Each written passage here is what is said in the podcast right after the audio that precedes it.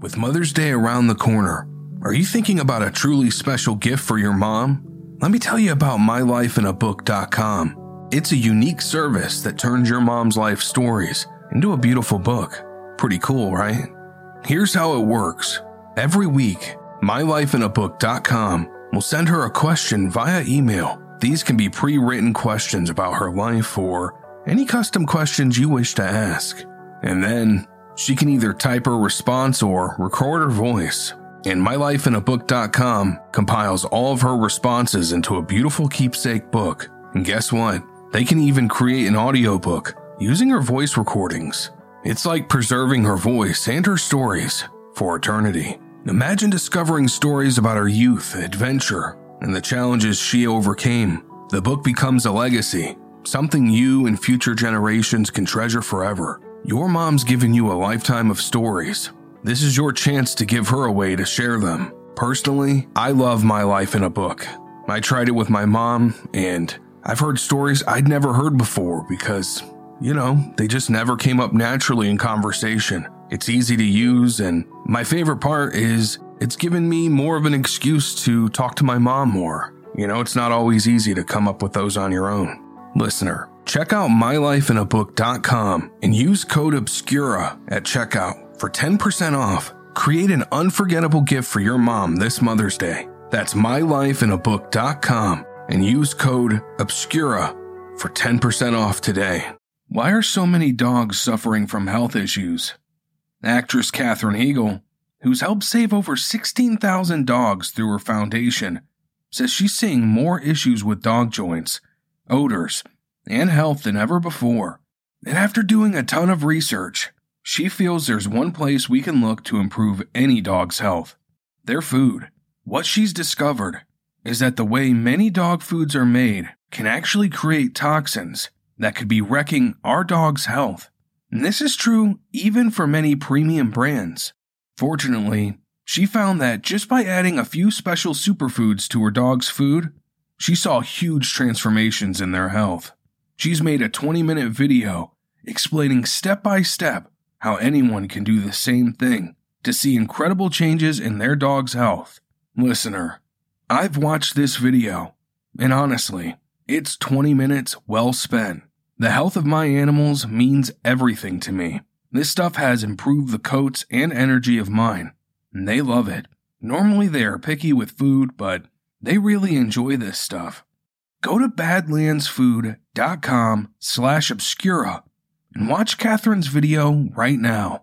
Again, that's B-A-D-L-A-N-D-S-F-O-O-D dot com slash obscura. The following audio may contain graphic descriptions of violence or audio clips of real life distressing moments. Listener discretion is advised.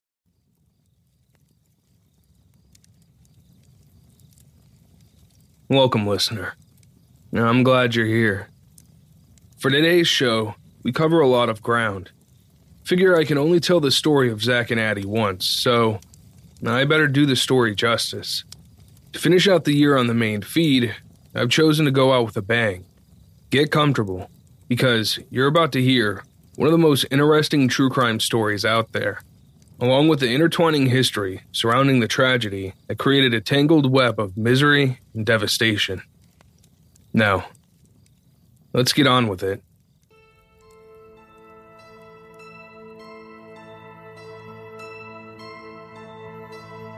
Welcome to Obscura, where we shine a light on the dark.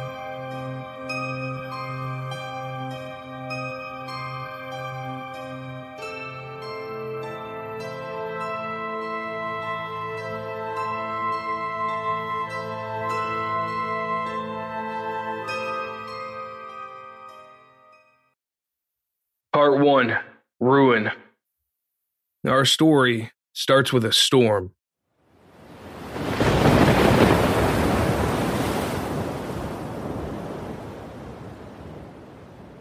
Two hundred miles southeast of the Bahamas, on August 23, 2005, a potential catalyst for one of the most engagingly morbid true crime stories of the 21st century forms. The storm rages, the bands of the storm grow defined, They wrap around the north side of the storm circulation center, and early in the morning of August 24th, Tropical Storm Katrina begins to churn.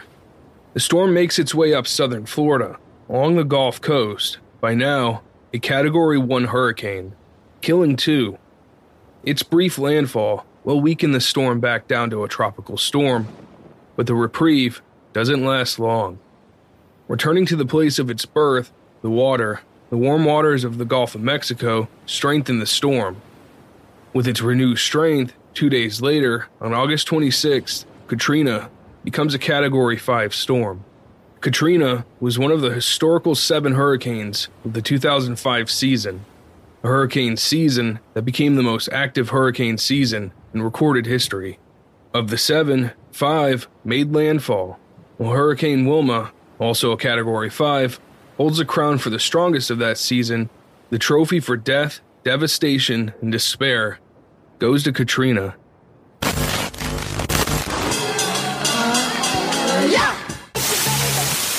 It was the warm Gulf Loop, a current of deep, warm water. Katrina hit that Gulf Loop and went from 75 to 110 miles per hour in just 24 hours. Bad news Friday afternoon. All of the forecast models shifted Katrina towards southeast Louisiana and south Mississippi. High pressure was building off the east coast of Florida, steering currents around high pressure or clockwise. Katrina was forecast to move our way as a Cat 4 hurricane. She was in a perfect environment, had all of the ingredients to become a monster. She was over the warm Gulf Loop, no strong winds aloft, a perfect heat engine with winds blowing in, up, and out. The entire Gulf of Mexico was now circulating around Katrina. She intensified.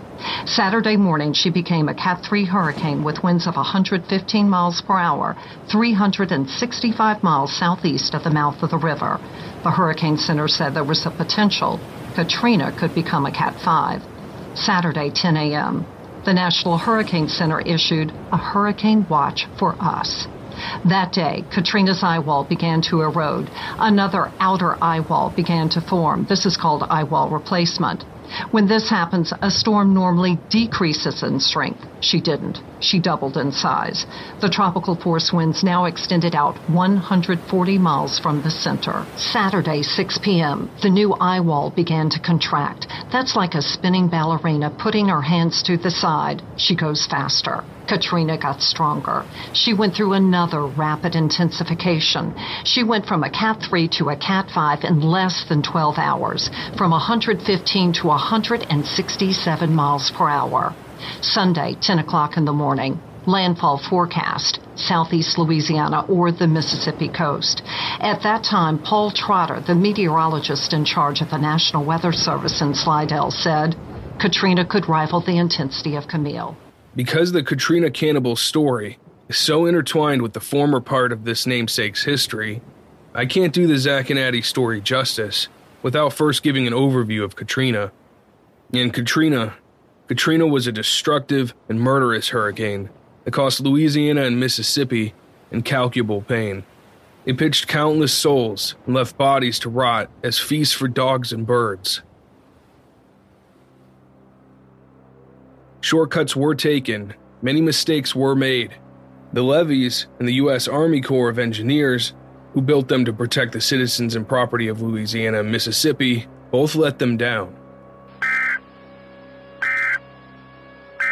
Devastating damage expected. Hurricane Katrina, a most powerful hurricane with unprecedented strength, rivaling the intensity of Hurricane Camille of 1969. Most of the area will be uninhabitable for weeks, perhaps longer. At least one half of well-constructed homes will have roof and wall failure. All gabled roofs will fail, leaving those homes severely damaged or destroyed. The majority of industrial buildings will become non-functional.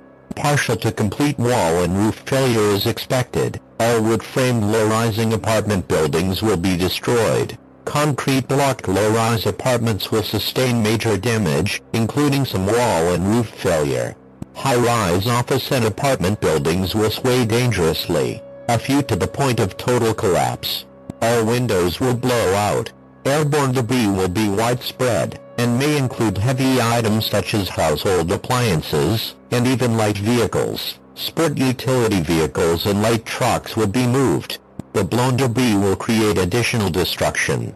Persons, pets, and livestock exposed to the winds will face certain death if struck. Power outages will last for weeks, as most power poles will be down and transformers destroyed. Water shortages will make human suffering incredible by modern standards. Few crops will remain. Livestock left exposed to the winds will be killed. When Katrina plowed over Biloxi, Mississippi, it exposed these flaws. This self inflicted hubris. Both Gulfport and Biloxi were crushed by pelting rain and driving wind. Aerial photos show the once proud cities now look like junkyards, wastelands. Their history scattered across the land, and its beaches, like the bones of dead bodies torn from one another by wolves after the battle. When Katrina hit New Orleans, Louisiana, 80% of the city flooded. Only a fraction of unbearably painful 911 calls have been released. Your daddy's gonna take care of you, okay, baby? I just want to get out of here. I know, baby, but your daddy's gonna take care of you, okay? I want to get out of here. Sarah, listen to me, okay? Listen, okay? Stop crying and listen to me, okay? Your daddy and your mama's gonna stay right there with you, and they're gonna take care of you, okay? They're not gonna let anything bad happen to you, okay, Sarah? I can feel them people saying, Miss, please, please, Miss, please send me somebody. So I'm gonna die. The water is steady rising in the attic, ma'am. And I'm gonna drown in the attic. I'm in inside the location with you. I'm in here. I got a handicapped girl, and I got a baby that's on a pump machine. And we in the bed. He's on a ventilator, but he's in the bed. Our water is coming up. We were their lifeline. They, a lot of them felt if we stayed on that phone to talk to them, we, they would survive. Panic, like people holding their babies, like I'm holding my baby, trying to save the baby, and the mother is going down, and the baby, they're holding the baby over their head. Bubbles as he was trying to talk, you know, because he was just going under. Despite being told to evacuate, many residents couldn't afford to relocate.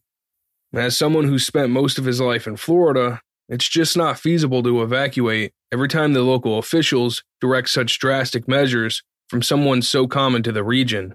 New Orleans is called the Big Bowl, a lake to the north, a river to the south, and canals on both sides. Most of the land in between is below sea level. When Katrina breached the levees that held the water back, the bowl was swamped. And in the poorer neighborhoods of that bowl, people who could least afford it have lost the most. Water is still head high, swamping everything in sight. Every rescue boat that goes out comes back heavy with human cargo.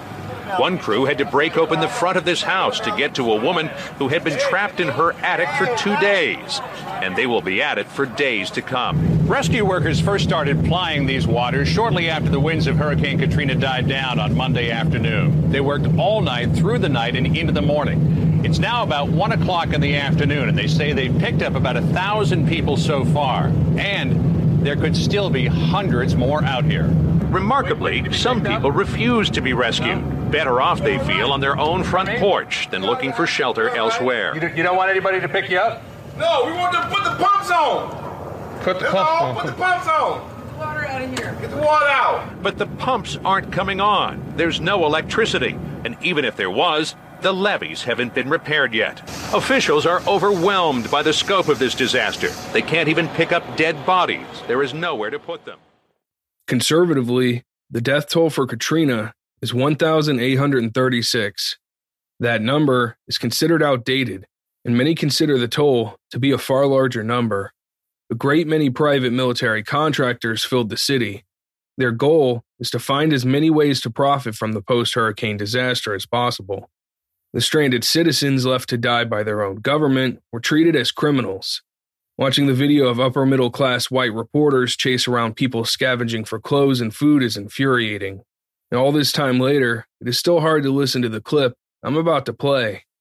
Are you doing it because you need it, or you? Yeah, I mean, you know, we have no means to wash clothes, we have no food, sure. A lot of the people here say they don't feel bad taking the stuff. One, because they need it. But two, they said the police said it was okay. And we actually saw the police. They're in aisle three. Hold on to it. How you doing? Hi, what you doing here? I'm doing my job. Taking shoes? No, looking for looters. Looking for looters. And what do you do when you find them? Because I think Run I've them out the them. store. That's all I can do with them right now, sir. Uh-huh. They're all around us, though. That's what I see. Include you. What are you doing? I haven't taken anything, ma'am. You're in the store. They don't quite look your color. Uh, you know, one of the things that strikes you is, of course, a Walmart is a store that everybody knows, and to walk in it and see it as a free-for-all like that is, uh, well, you can't help but laugh sometimes, even though it is grossly against the law. If those just trying to survive weren't being savagely mocked by news media, they may have also been gunned down by sociopaths who treated the disaster as open season to shoot black people. This is a less talked about fact surrounding post Hurricane Katrina New Orleans racial segregation. When a city crumbles, it seems much of societal progress does as well. Many of the homes held by white families pre hurricane were made of sturdier metal, while a majority of the homes toppled were that of black families. This helped fuel the looting media storm and the localized us versus looters mentality held by white homeowners. It's hard to estimate the lives lost to segregated warfare, as law and order was almost nil during this period. Listen to this next clip as the man throws racial slurs left and right and brags about his body count. Well, you hear gunshots. You see them running down, saw them running down Belleville Street with their rifles and their guns after somebody. Um, I mean, it was like a a 24 7 parole by them because there was nobody here at that time. There wasn't any army, police, or anything. One of the men Kathy says patrolled the point, this man, Paul Gleason, her neighbor, who spoke out 12 days after the storm hit. Did you have any problems with looters? Not anymore. Um, not anymore. Um, but you did. They're all dead. What happened? We shot them. How many people you shoot? 38. 38 people. Did you? What did you do with the bodies? You take them to? Gave them to the Coast Guard. Oh, we I see. tried to shoot to put them down. We didn't try to shoot and kill. Oh, okay. So did you we kill? killed a number of them. How many did you kill roughly? Who cares? Who cares? What matter? Yeah, I hear you. It doesn't matter. They chose to die. They chose to commit suicide. They opened up on us, so we uh-huh. fired back. It makes me sick. It makes me sick to my stomach to, to even, you know, hear that guy talking about um, how many people they shot, killed, and, you know, we was just walking through the neighborhood. You know, that was just an opportunity for them to, uh, you know, to do just what they did, you know, for their own personal reasons. The only thing I remember him saying is a bunch of, uh, you know, racial slangs, using the N word and just, you know. You heard that right. Man claims to have shot 38 people. The United States was not his place of birth. He was subsequently deported back to Ireland. And it wasn't just limited to vigilantes. Deputy Police Superintendent Warren Riley reportedly instructed New Orleans police officers to shoot unarmed looters. Five ex police officers would be tried and convicted for murder after reaching a plea agreement. In the chaos that followed Hurricane Katrina, police opened fire on a group of residents on Danziger Bridge and then covered up the incident. Two people were killed and four others were injured. One of the police officers fired assault rifles and a shotgun at an unarmed family. He was sentenced to 65 years in jail. Two others were sentenced to 40 years and another to 38 years. The fifth officer, who was not involved in the shooting but helped in the cover up, was sentenced to six years in prison. But to play fair, many emergency personnel worked night and day, saving others and recovering the bodies of the deceased. Tell me what you see. Carnage, uh, destruction, but we have pulled survivors out, and that's made it just anytime you pull one survivor out of this stuff, it's a good day. This has been through quite a bit um, already, and there are issues of some deceased about and it has been noted where they are so that um, the personnel that FEMA has hired to come in and collect the deceased so they can have a proper burial and get them back to their loved ones. And I'm sure that's forthcoming. Post Hurricane Katrina life in the areas most affected was one of survival. 1,800 lives were lost. Survivors were often left with a pile of rubble where their homes once stood. New Orleans alone, which we'll be focusing on for the sake of the story, 204,000 homes were severely damaged. More than 800,000 people were displaced. To make matters worse, 7,000 school teachers were fired. Why? Lawmakers went to work dismantling the school system.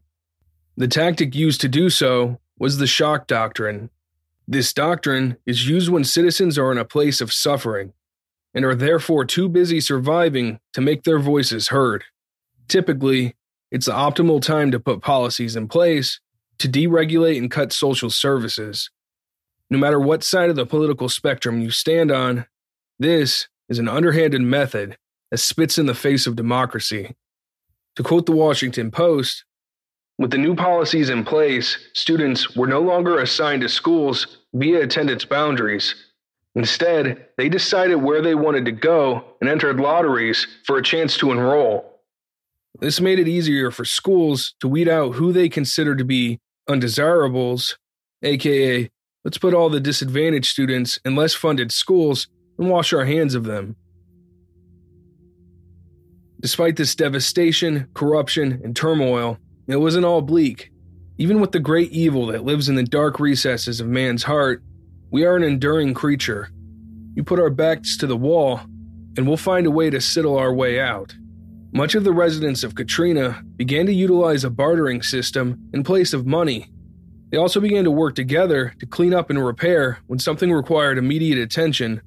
I must have been a little older than 16 when I went with a friend and his older brother for contract work. The work was helping to deal with all the fallen trees. My friend and I were, of course, paid under the table, and we were probably paid way too little. But the experience was worth it, and I have fond memories of that trip. Honestly, looking back, any of the work I did with my hands were some fond times, even if the labor was hard in the moment. Zach Bowen and Addie Hall were right in the mix of all of this. So I figure this is as good of a time as any to get started on their histories. Part 2 Zach Bowen, The Failed King.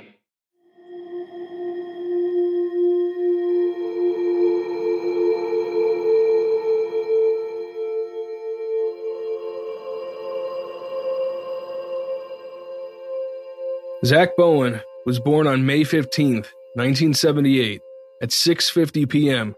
in Bakersfield, California. His brother Jed was born just 3 years before he was. Earlier life for Zach was a nomadic one. His parents Jack and Lori had little stability.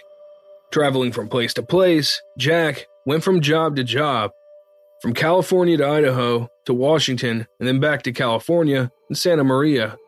By the time the family landed in Santa Maria, Lori had separated from Jack, and Zach entered his teenage years. This was in the early 1990s. Zach was into heavy metal, was a bit of a troublemaker with his teachers. His mother described him as a love him or hate him student with his teachers. For some, Zach was their favorite. Others, they'd be happy for him to just walk out the door.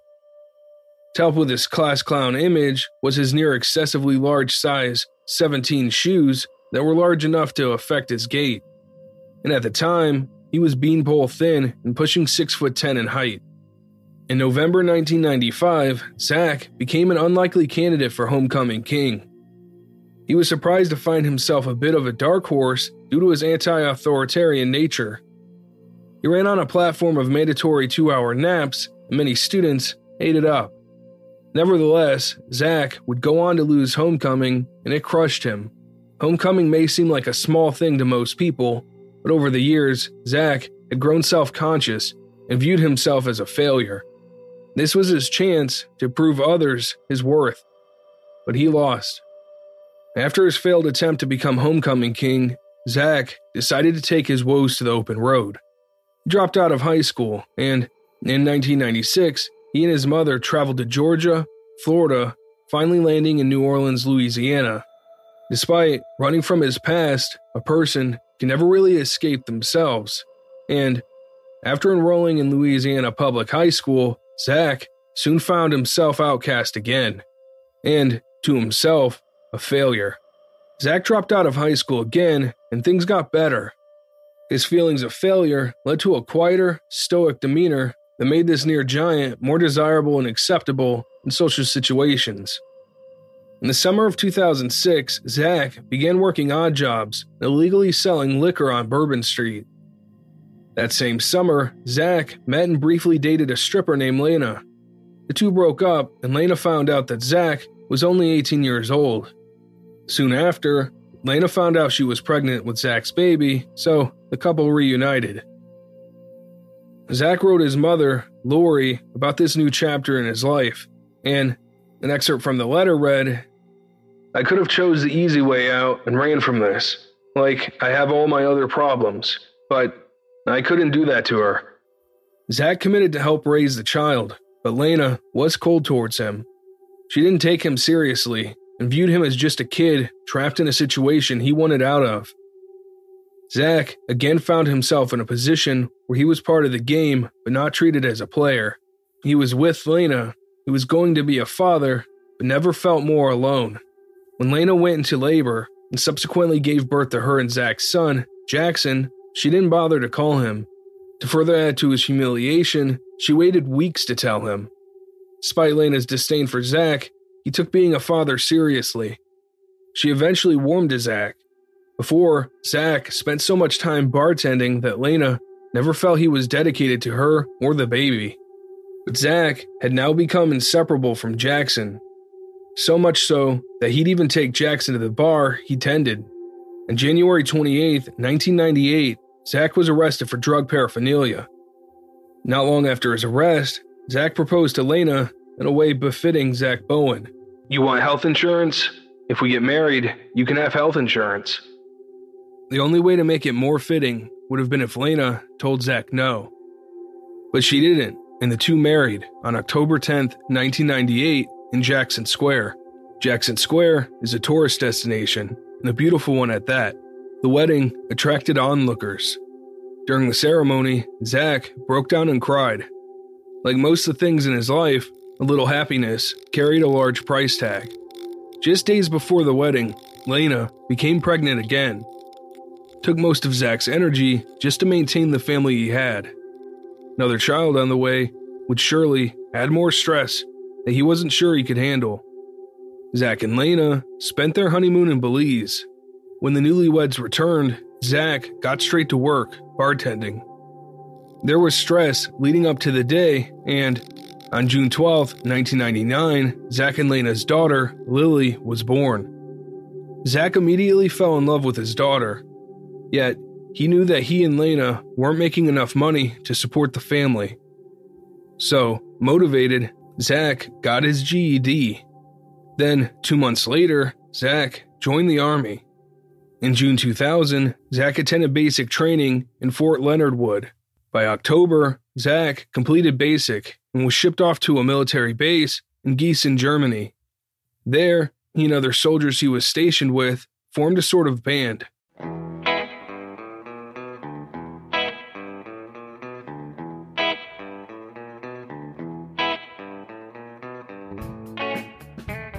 Zach played the drums, and some friends he made along the way played guitar.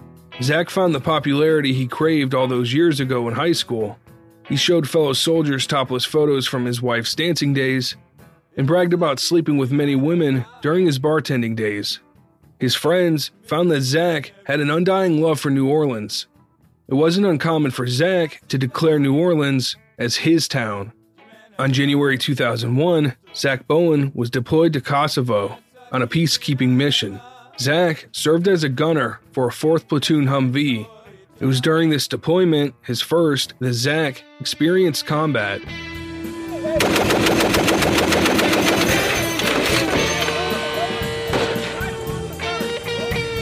To the left!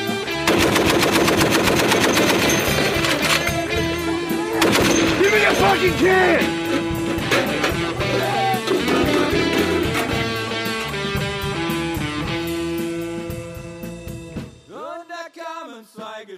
It was here that Zach contributed to and helped bag mass graves. One day, Zach handed candy to a small Albanian girl. Zach found out later that the child was killed for interacting with him and his fellow soldiers. Zach slowly receded into himself. To his friends, he seemed to lose his luster. It became a frequent sight to see Zach staring off into space. Zach's shifts were increasingly more distressing lasted anywhere between 10 and 14 hours. To make matters worse, Lena's communications slowed down to a near halt. She stopped writing to Zach and rarely wanted to make time for phone calls. Zach grew distressed that he wasn't doing right by his children. In a letter to Lena, he wrote, My job is as a gunner. I ride on top of a Humvee with my head and torso sticking out, sitting behind a machine gun, looking for bad guys, and worrying about running over landmines. Jackson barely remembers who I am anymore. I don't know. I guess this will all work itself out in the end. In the summer of 2001, Zach was given medical leave for a surgery related to a foot deformity. When Zach returned home, it wasn't the romantic reunion of a family you see in viral videos and Hollywood movies. Zach and Lena were in some type of fight during the entirety of Zach's leave. These arguments stem from Zach's feelings that Lena wasn't remaining committed to him. The lack of phone calls and letters seemed to have gotten under Zach's skin. And after Zach's leave, he and Lena decided that the two would need to be together to maintain their relationship. They agreed that Lena should bring the kids to Gießen, Germany, and live life as a military base wife. Things went well at first. Lena and the kids took long trips to various tourist spots in Germany, and their relationship improved. But then, 9 11 happened. And by early 2003, Zach was shipped off to Kuwait.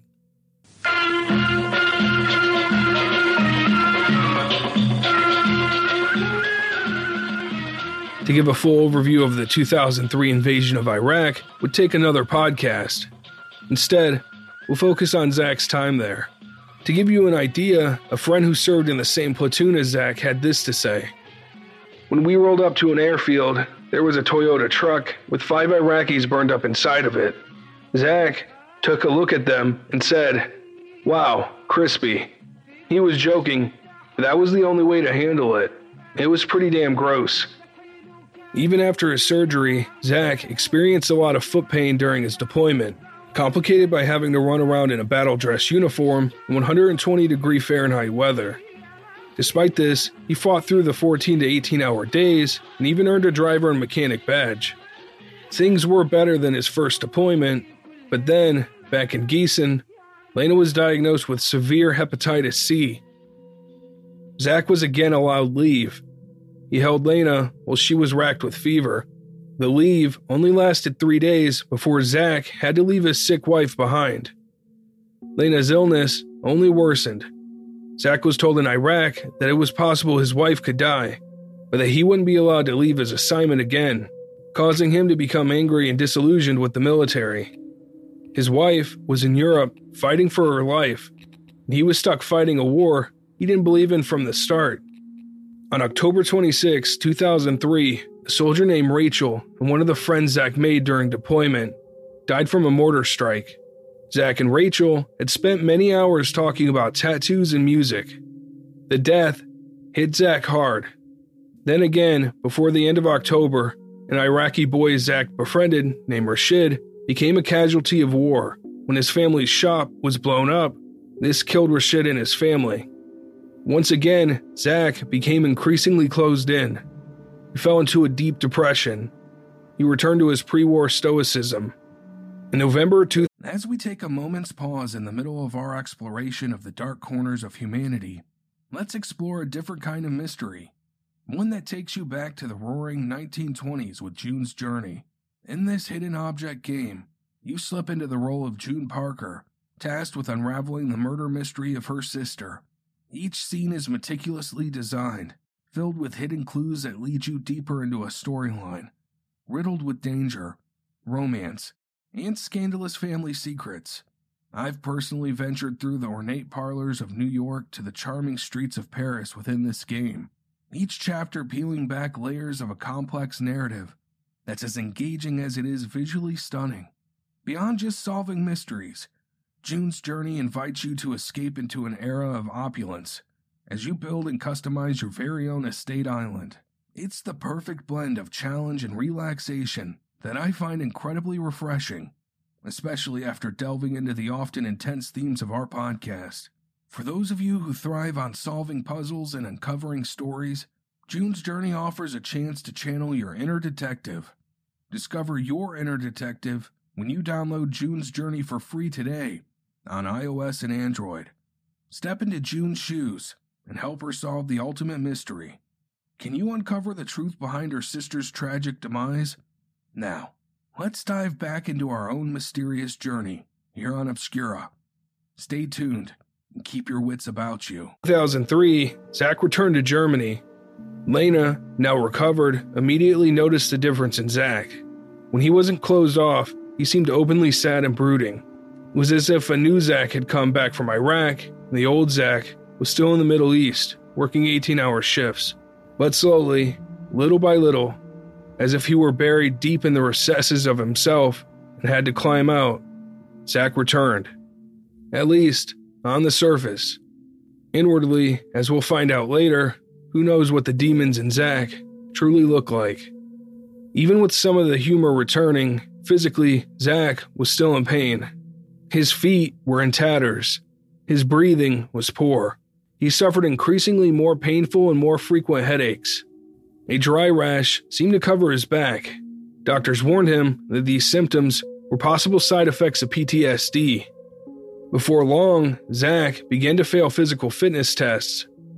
He began getting reprimanded for his inability to carry out the needed number of push ups and sit ups. This furthered Zach's disillusionment with the military. Then, on November 23, 2004, Zach received a General Chapter 13 discharge for unsatisfactory performance. Like all those years before, when he failed to become Homecoming King, Zach felt intense shame for this discharge. Once again, he felt in his heart that he was a failure. And let's be honest, at the end of a long day, just before you fall asleep, you know what you really think of yourself. It's during these just before sleep moments where we often experience an ego death and are confronted by our own self image. Despite the many barriers we set for ourselves, the positive reinforcement of our peers, you can only hide from yourself for so long. When Zach hit the road drove far away from his high school in California, then landed on the opposite coast in New Orleans, I wondered to myself how much of him was running from what was inside of him. And when he landed in Georgia, Florida, Germany, or Iraq, was his inner monster always desperate to escape and finally revel in the opportunity to do so in post Katrina New Orleans? Or was this thing inside of him forged in the sands of the Middle East and tempered by the symptoms of his PTSD? This is a question I often ask myself when researching these cases. How often does a killer know what they are capable of? How many commit the act and land on a aha, finally feeling? And how many are shocked by the awakening of what waited for them? There since the beginning. Malignant, infectious. Now let's wrap up the story of Zach and Lena. Zach lied to Lena about his discharge, at first, telling her it was an honorable discharge. Eventually, Zach casually told her the truth, and Lena packed up and left Germany for New Orleans. She left Zach with the kids. By the time Zach and the children arrived back in New Orleans, Lena was seeing someone else. Zach told Lena he forgave her, but Lena explained to Zach that she didn't ask for his forgiveness. And after a few months, Zach was able to move back in with Lena, but only as a friend and as the father of their children. During this time, Zach got back to work bartending. He was hired at a bar called Hogs, and it was there that he met Adrian Addie Hall. Part 3 Addie Hall, the haunted nomad. She had a lot of ghosts. Jack, a friend of Zach and Addie. I wear clothes that reflect my personality, and I also wear clothes for fun. Addie Hall.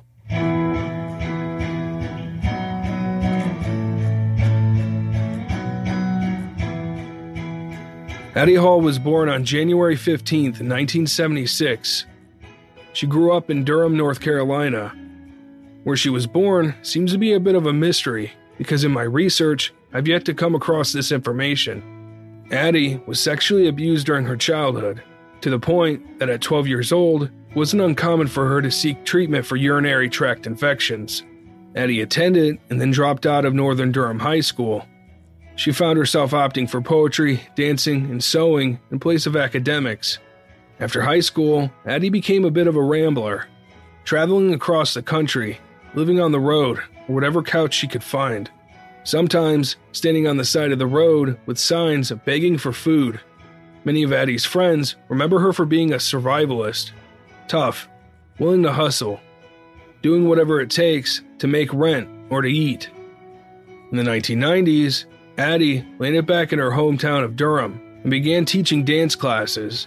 By the early 2000s, however, Addie felt restless again. She felt the call of the road. So, she packed up what little belongings she owned and hit the road, landing in New Orleans. There, she lived out of her car for a little less than a month before eventually renting an apartment on St. Peter Street. It's there where she moved in with a playwright. The playwright met Addie when she was living out of her car and was shocked to find out how cultured she was. Addie seemed to carry with her a deep knowledge for filmmakers and writers, as well as a strong affection for music. And that seems to be a common theme for people who met and got to know Addie. There was more to her than what was on the surface. She had a free spiritedness about her that didn't feel false, that you can't capture in an Instagram selfie. It's planted in the soil of who you are and grown by your choices. Something you can't find scrolling through the endless wave of Netflix options. Her nature was something she found on the road, and people felt that presence, that state of being when they met her.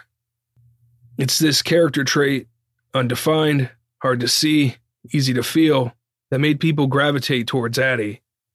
And so, after the first night Addie moved in, Dennis the playwright made him and Addie a staggering breakfast, complete with orange juice and vodka. Eventually, the two parted ways. Their relationship was never a romantic one, always platonic. Dennis was moving uptown, and Addie was fine to move on. This was not a new experience for Addie, not an unhappy one for her. So, in the spring of 2002, Addie moved to the French Quarter of New Orleans. It was during her time there that Addie met one of her heroes, John Waters, and even got an autograph. Addie's love for John Waters lined up with her dark sense of humor. She was known for cracking jokes that would turn her friends pale. But there were other dark elements to her personality as well. Addie was hardened by the road and kept on her a handgun. If angered enough, Addie wasn't afraid to brandish it. She despised the idea of being played the fool. Addie wasn't afraid to keep rough company either. She was known to party with cocaine dealers and strangers just passing through town. Some of the men Addie dated didn't treat her well. They were often physically and mentally abusive. On one occasion, Addie caught her then boyfriend watching gay pornography. Confronted with being caught, her boyfriend broke her bones and left her face swollen to the point of being misshapen and covered in bruises. By 2004, Addie's behavior had become erratic and became increasingly common for Addie to engage in bar fights. Not hair pulling and skin scratching fights. No, the kind with thrown chairs and broken bottles. She was known to fly off the handle easily and lost several roommates due to this. You had this gun wielding mouse of a woman who cast a large shadow. Addie could love you one moment and then be screaming in your face in the next. She could be the ray of light in your life or descend on you like nightfall. But those who were closest to Addie felt that was the price of having such a large personality. A friend of Addie's, Margaret Sanchez, had this to say about their relationship. From the first day, she was my best friend, my sister. Anything that a woman could be for another woman, she was that for me. Remember Margaret Sanchez. She'll come up again later. Margaret Sanchez. In Addie lurked a sadness. She'd attempted suicide twice. Maybe her friends saw that pain, the scars that wouldn't heal, just wanted to hold her close, brace her at her angriest, and shake away that darkness. But by August 2005, darkness would find Addie.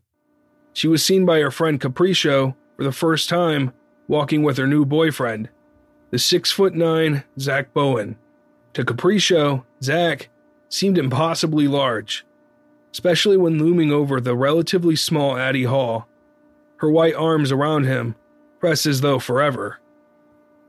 And now we reach the meeting point of two souls in turmoil. Addie, the firecracker with an uneven fuse, the self hating Zach, and his venomous heart he'd hidden for so long. It's in the following chapters we find out what Zach hides behind his mask the murky substance, the violent black liquid that flows through his veins. And we ask ourselves what triggered the conclusion of this love story gone morbid. Was it incompatible behavioral patterns? Or the disaster that created end of the world conditions? Part 4 Powder Keg. Despite the bitterness hiding behind his mask, Zach used his grit to smile through the pain.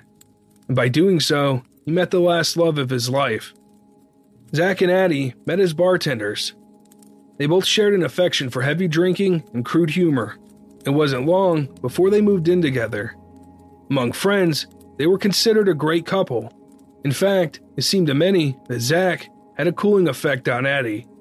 She had fewer outbursts and seemed all around more centered and less volatile. Zach and Addie seemed unshaken when Hurricane Katrina was announced. The night Katrina was projected to hit New Orleans head on, Lena offered to let them stay with her back in the structurally stronger West Bank's apartments. When Zach rejected her offer, Lena received the news poorly. To her, it seemed that Zach was abandoning his children during a time of emergency. Zach and Addie weren't just not afraid of the state of emergency, they seemed to revel in it, to invite the chaos. Addie had a survivalist mentality, and to Zach, he experienced a lot worse in Iraq. So, the two holed up in their apartment and rode out the storm. And they survived. Together, they faced post emergency Katrina head on. The two crafted supplies from trash they found and due to their bartender lifestyle, the two had an enormous amount of alcohol to work with. They both consumed and traded liquor for more supplies. They weren't greedy, they were happy to help a fellow neighbor out with supplies as well, even cooking meals for the block. The block banded together as well. Trash was gathered in great piles, as were old dingy mattresses, and great bonfires were held that united the survivors at night. During the day, when emergency personnel arrived to maintain order, it wasn't uncommon for Addie to flash the police officers walking by. Even in what looked like a post apocalypse, you couldn't change Addie. She and Zach weren't shy about public displays of affection. They just didn't care what others thought. When they were with each other, it was like they held the center together, and the rest of the world was just dead. The two were spotted riding bikes together, holding hands, this affection towards each other be highlighted early one morning. When they were sure no one was awake, the two had sex in the street, right in the middle of the road. For a while, the two entered a semi fugue state. For the first time in their lives, it seemed the couple were able to escape what they had been running from for so long the emotional turmoil of Addie's sexual abuse and Zach's constant feeling of failure were cut off. They focused on survival and nothing else.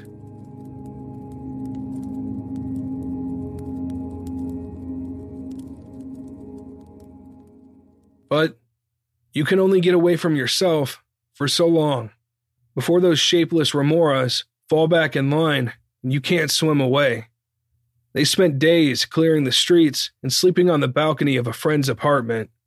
They spent nights drinking, smoking cigarettes, and watching the purple and orange New Orleans sky with legs dangling over the edge, where inky darkness waited below for Zach. It wouldn't be long before the ground rose up to swallow him whole. Eventually, the two ran out of liquor, but by then the bars opened back up. At one of these bars, Zach and Addie met a man who worked as a bartender named Squirrel. Squirrel told them he could get them whatever drugs they needed and the couple responded that they were interested in cocaine. Zach and Addie followed Squirrel to the pickup location where they all agreed. On the way back, they had a brief run in with the police, but Squirrel intelligently discarded the coke before being questioned. Zack and Addie recovered it as the police walked off. Squirrel privately thought something was off about Zack. First, there was Zack's looks. He was an imposing figure at six foot nine inches, with long, scraggly hair and a strange gait. Then, there was his behavior. He seemed quiet, but in a way that held secrets. Plus, the man just didn't seem military to him. Squirrel often wondered if Zach had ever actually been in the army, or if it was just a fabrication. Things had been going well so far, but there is an incident that may have changed things. You see, Addie's past would catch up to her. The calm that blanketed her during those post Katrina days would be ripped off, dragging her past forcibly back into center focus. Zach and Addie went looting for supplies at a local grocery store. Zack stayed outside to keep watch. Hell, I figure that seemed like the safer choice considering the shape of things. So Addie finds herself wandering the aisle of the abandoned grocery store. She had her pick of supplies, but lurking in the shadows is the physical manifestation of her past, dressed in a man's suit. And Addie is grabbed. The man attempts to rape Addie, but over the years, she's grown rugged. She manages to fight off her attempted rapist. Despite her attempts to wave the attempted rape off, days later, after an incident involving flies swarming around cooked meat, Addie would break down and cry.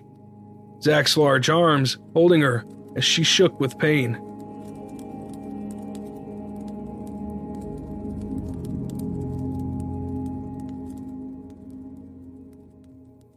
That fall, things started returning to normal. Well, as normal as things could get, considering the shape of the city. Slowly, the lights came back on. The water once again ran. The politicians were, of course, quick to make the disaster about them. Zach and Addie got back to work. Zach returned to raising his children, but Lena wasn't happy with Zach. In addition to leaving her during the storm, he had ceased paying any type of child support. So, one day, Lena drove out to Zach and Addie's apartment with a baseball bat in hand, stewing for a fight. She slammed on the door with the baseball bat, but Zach wasn't around. The only person inside was a terrified and confused Addie. When Zach found out, he seemed calm enough. He called Lena and asked to meet in person at a bar. When Lena strode into the South Peter Street bar, she saw Zach crouched over his drink. Before she could sit down, he uttered, Addie doesn't ever want to see you again. Lena was a little shaken. She responded that Zach needed to pay child support. In a near shout, Zach replied, I have to pay to see my kids? The two talked over child support a bit more, but got nowhere. Lena offered that Zach meet her new boyfriend, but Zach shouted, I have no desire to meet the man who took my wife.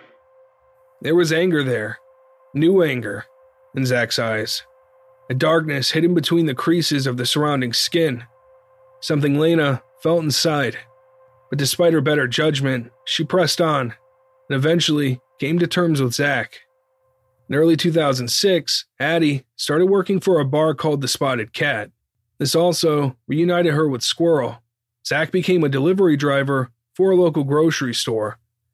Zach and Addie began binge drinking and taking whatever drugs they can get their hands on. Starting in the months following the attempted rape, Addie had began her old ways of snapping at a moment's notice. In 2006, these incidents became commonplace, so much so it limited Zach's ability to see his children. Zach was often forced to rent a hotel room to visit them.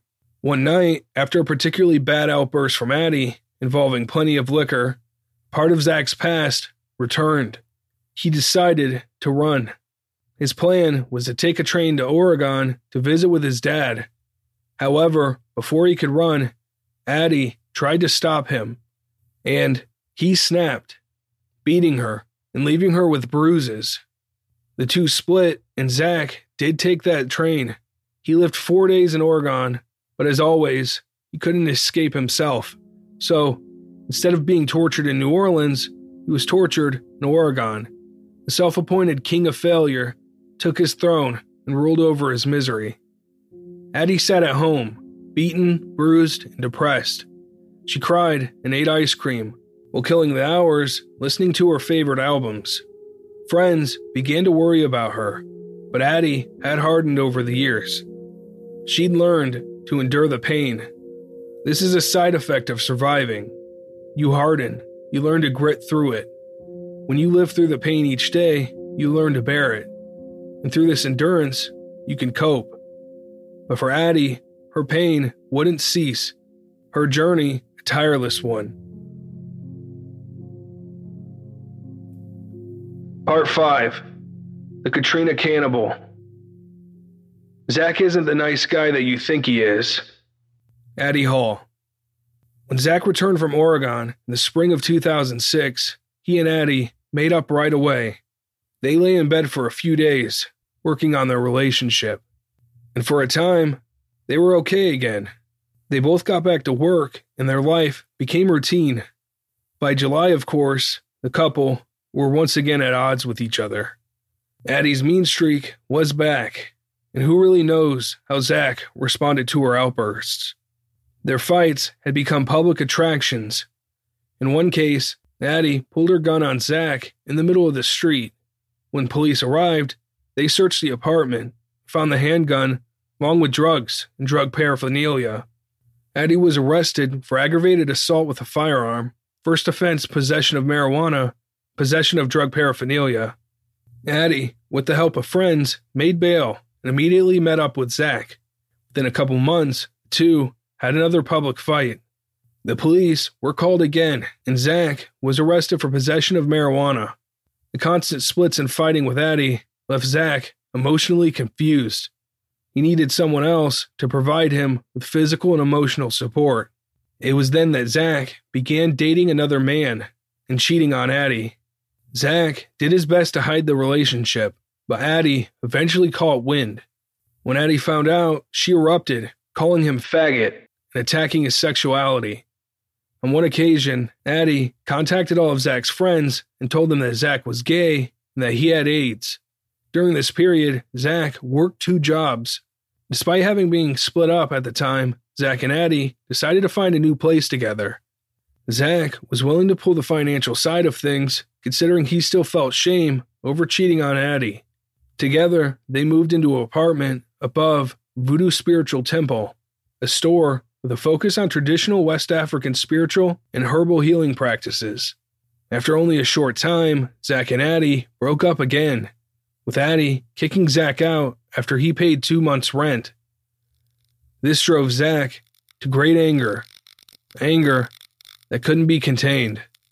On October 5th, 2006, the prospect of being homeless, drunk, and in the middle of a heated argument, Zach Bowen calmly strangled Addie Hall to death in the bathtub of their apartment. The darkness, the vile pitch and Zach was finally released, and Zach took advantage of this. He ripped Addie's clothes off, and, in death, Addie Hall was sexually assaulted again and again by the man who supposedly had loved her. When he was finished sexually defiling her corpse, he passed out on the bed. When Zach returned to work the next morning, he informed coworkers and friends that he and Addie had once again broke up. Capriccio, who had first seen Zach and Addie together way back in August 2005, knew something was wrong with Zach, even contemplated whether Zach had killed Addie. Before returning to his apartment where Addie lay dead, Zach visited a friend named Jack after work. His friend remembers Zach being friendlier than usual. Zach randomly asked if Jack wanted to take a trip out of the States, maybe Asia, but Jack declined. When Zach got home, he began to clean up, starting by dismembering Addie. One by one, he hacked off Addie's feet, hands, and head. After removing the head, he gave Addie a bad haircut to humiliate her in death. He then put her head in the oven and her hands and feet on the boil. Zach began to drink heavily and turned off the oven before heading to bed. While not hacking away at Addie's body, Zach spent much of his time taking drugs and trying to hook up with women at bars. The Sunday after the murder, Zach visited his children and paid $600 child support to Lena. After visiting the children, Zach returned to the apartment and sawed off the rest of Addie's arms and legs and placed them in roasting pans and cooked them in the oven. Zach passed out and woke up seven hours later to the smell of roasting flesh. The next day, Zach went back to work with Addie's body left in several pots and pans at the apartment. On October 10th, it was eight years since Zach's marriage with Lena. The two were never officially divorced. Zach spent the day binge drinking and then phoned Lena, drunkenly asking to meet her at a bar. Lena declined. The next day, Zach took Capricio out to a strip club. Capricio couldn't help but notice that Zach was spending an enormous amount of money on shots and strippers. On October 17, 2006, Zach sat down to write his five page suicide note. He also took time to spray on his walls these messages Please call my wife. I love her. I'm a total failure. Look in the oven. Please help me stop the pain. When finished, he burned himself, once for every year of his life, 28, with a cigarette, as punishment for his many failures. He walked to the Omni Royal at 621 St. Louis Street and spent the day drinking. Part of me wonders if he felt relief. Just after 8 p.m., a surveillance camera spots Zach nervously pacing on the rooftop. Then, at 8:30 p.m., Zach jumps. The ground rose up.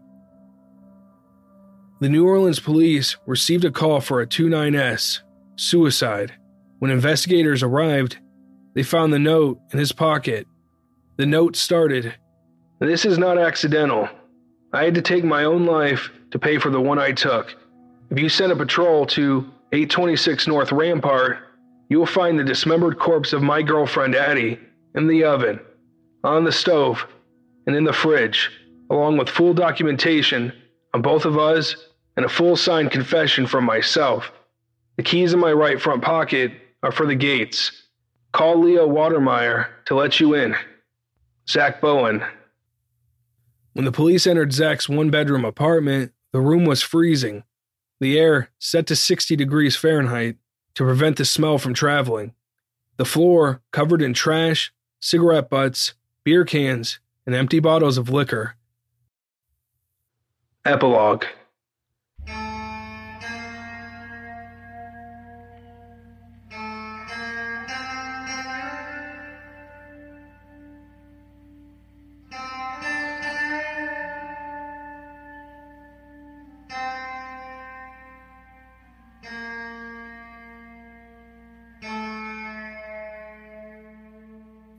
Adrienne Addie Hall was buried in New Orleans, Orleans Parish, Louisiana. She was a poet and a dancer. She was 28. Frank Lynn, a former boyfriend, had this to say of Addie. She was definitely a girl with a lot of personal demons. She had flashes of a very magnetic personality. There were times when you would think, this is the greatest person in the world. And just to put in a word, in my research, Addie seemed like a complex person. She seemed free spirited and full of joy, but also like a straight razor that you had to handle right. It's clear she had her demons, and perhaps took things too far. But Addie didn't deserve her fate.